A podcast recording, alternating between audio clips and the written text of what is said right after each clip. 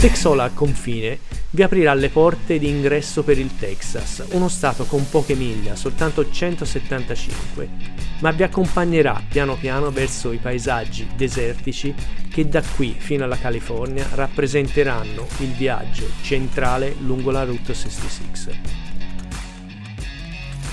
Amarillo, il Cadillac Range, l'Udrop Pin ed il Midpoint sono solo alcuni dei punti di interesse texani.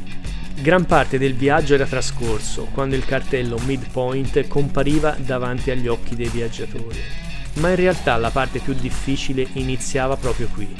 Dal midpoint in poi il deserto infuocato del Texas e degli stati successivi mettevano a dura prova le auto e le famiglie di viaggiatori dentro le loro scatole di latta calde e rumorose la Model Road cambia decisamente aspetto. Il Texas è poco accogliente e si intuisce subito che da qui in poi sarà difficile percorrere fedelmente la Route 66, perché la Interstate la sovrasta in lunghi tratti privi di segnalazioni. È facile imboccare per errore la Highway, odiata ed amata autostrada che ha decretato la morte della Route 66, ma non si può fare a meno di uscire nei pressi di Glen Rio, cittadina a confine con New Mexico per dirigersi verso. John lungo un tratto di Route 66 sterrato e desolato.